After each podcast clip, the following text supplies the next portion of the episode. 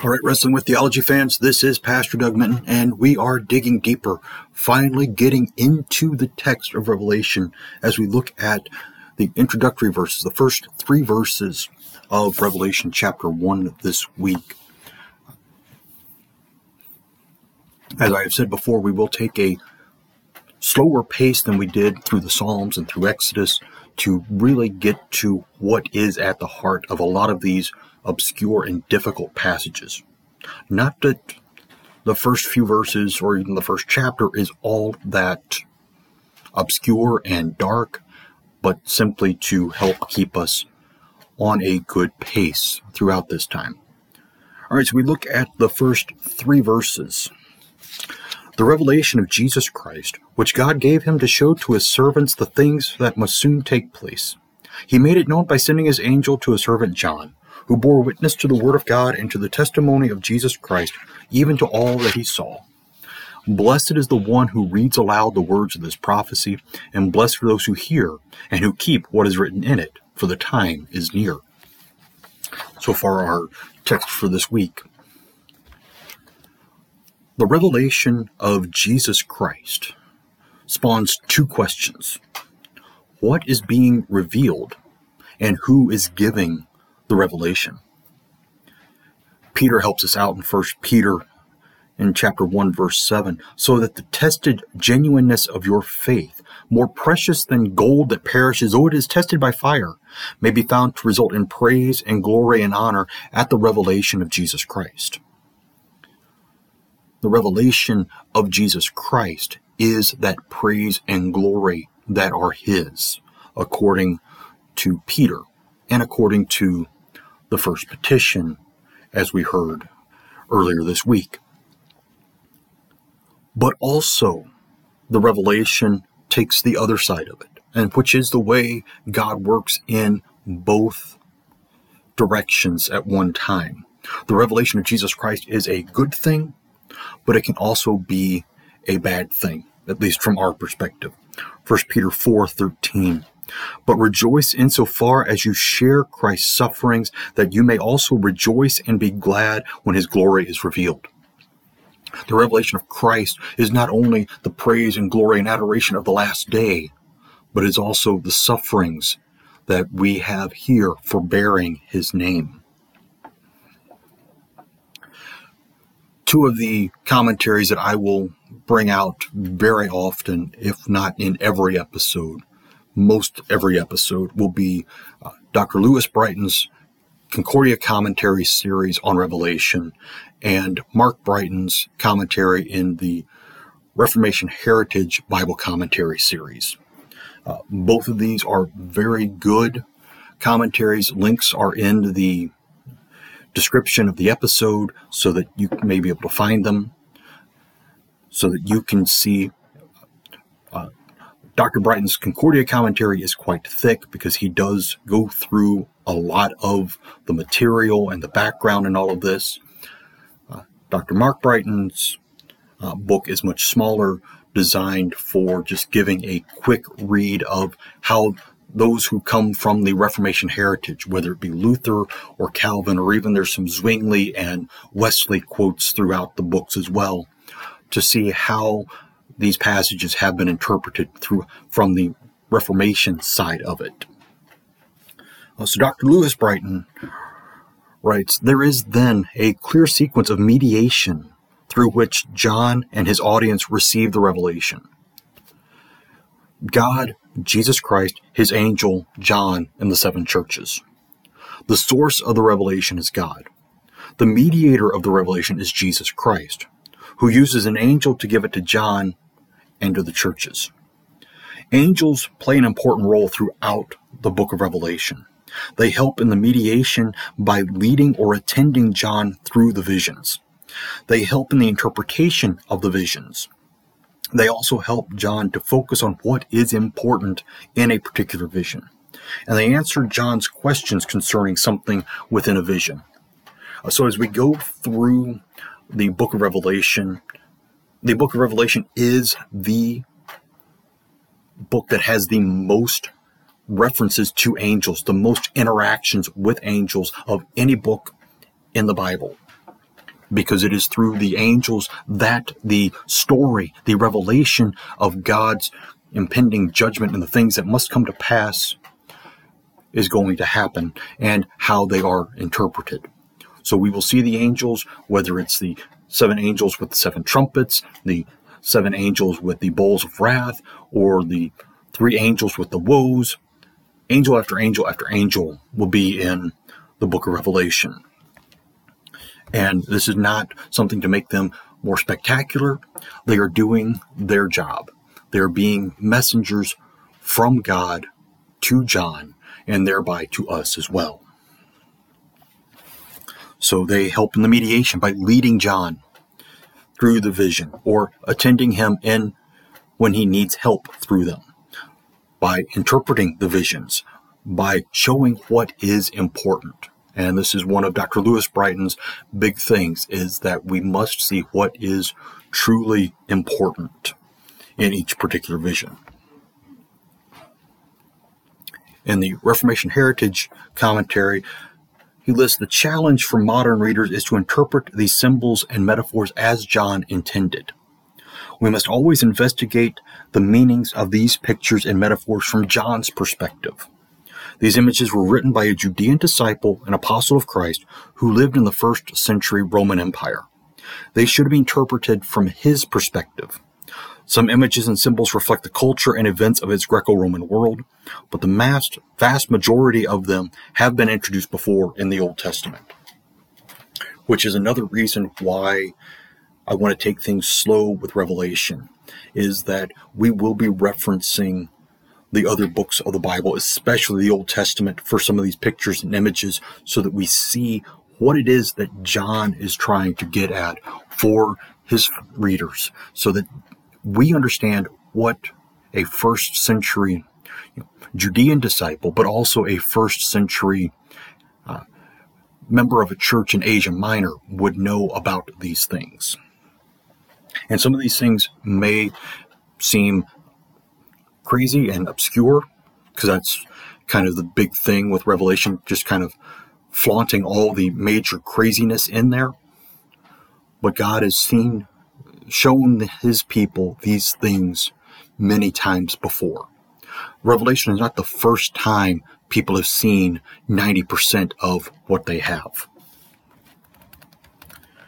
All right, move on to verse 2. John, who bore witness to the word of God and to the testimony of Jesus Christ. First of all, the witness there being the eyewitness, being an evangelist, being a disciple. This is building up who John is. So it's not considered, as we will see when we look at the epistles of John later on, that people think that three different Johns wrote them. But that he is truly an eyewitness of what Jesus has done and to the Word of God given through Jesus as being one of those disciples. So, John in his gospel writes from the mouth of Jesus in chapter 3, verse 11. Truly, truly, I say to you, we speak of what we know and bear witness to what we have seen, but you do not receive our testimony. Very important to point out that this is in Jesus' conversation with Nicodemus.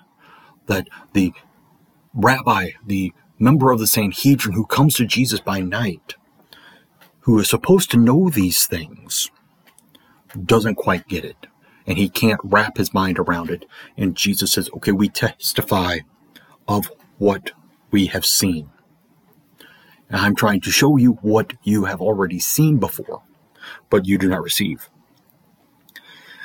Again in chapter 5, verse 32, there is another who bears witness about me, and I know that the testimony that he bears about me is true.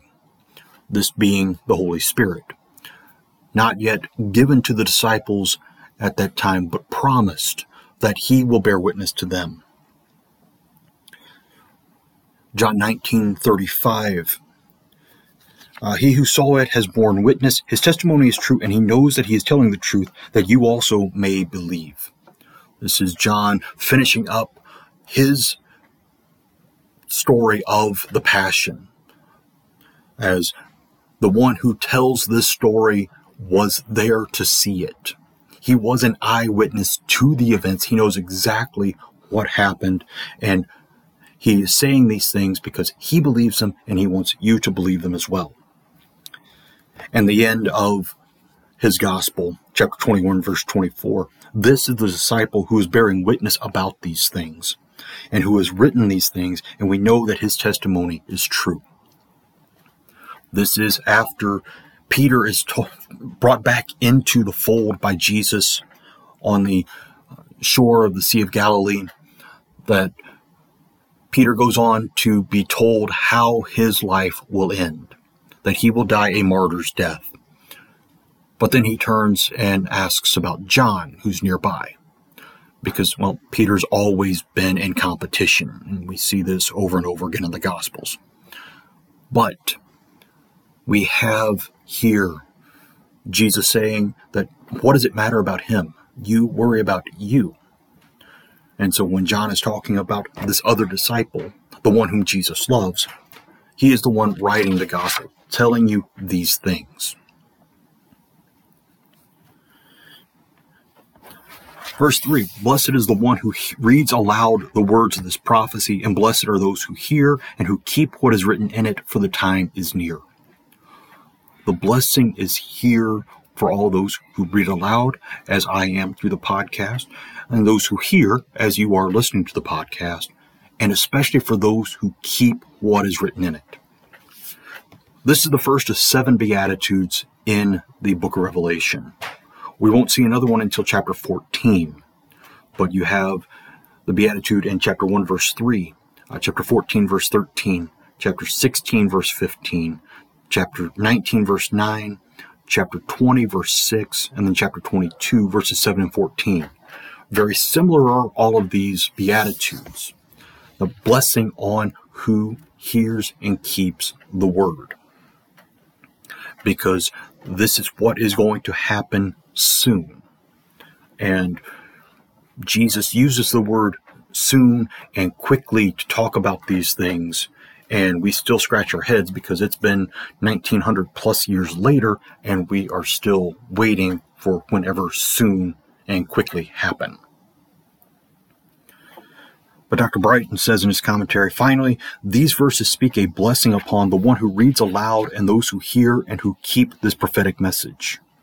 The blessing is not here defined, but when the other six other instances of in Revelation of a pronounced blessing are examined, it becomes clear that the blessing bestowed is the participation in the heavenly banquet of the bride and the lamb. Chapter 19 verse 9. It is a blessing which is also now received by the washing of the Christian's robes, 2214, in the blood of the Lamb, 7 uh, verse 13 and 14, and is a participation now in the first resurrection, chapter 20, verse 6. At both the beginning and the end of the prophecy, this blessing is spoken upon the hearers. So we hear these words again from verse 3 of chapter 1 in ch- verse 7 of chapter 22. It is also the present gift of God to the faithful recipients of the gospel as it comes in the word of Christ's crucifixion and resurrection and in holy baptism and in the Lord's Supper. Thus it is spoken over the Christians assembled for corporate worship, where the scriptures are read aloud to the assembly and the sacraments instituted by the Lord Jesus are cherished and followed. So who receives this blessing? Not just those who read Revelation, but those who come together to read and to hear the Word of God itself, to celebrate hearing the word of Christ's crucifixion and resurrection, in receiving the sacraments as the means of grace, showing that all the future promises that those of the left behind ilk want to say are off well into the future. No, those are here now. And we have been enjoying them for 2,000 years. But it is our job to see, as the angel brings it to John, that blessing that is here. Blessing that we often take for granted as we see just the normal things of hearing the preacher talk, or seeing water in the baptismal font, or the bread and wine on the altar for the Lord's Supper. These are ordinary things that God uses to bring you into the blessings that are there for you. and that he prescribes to you and to all who read and hear his word.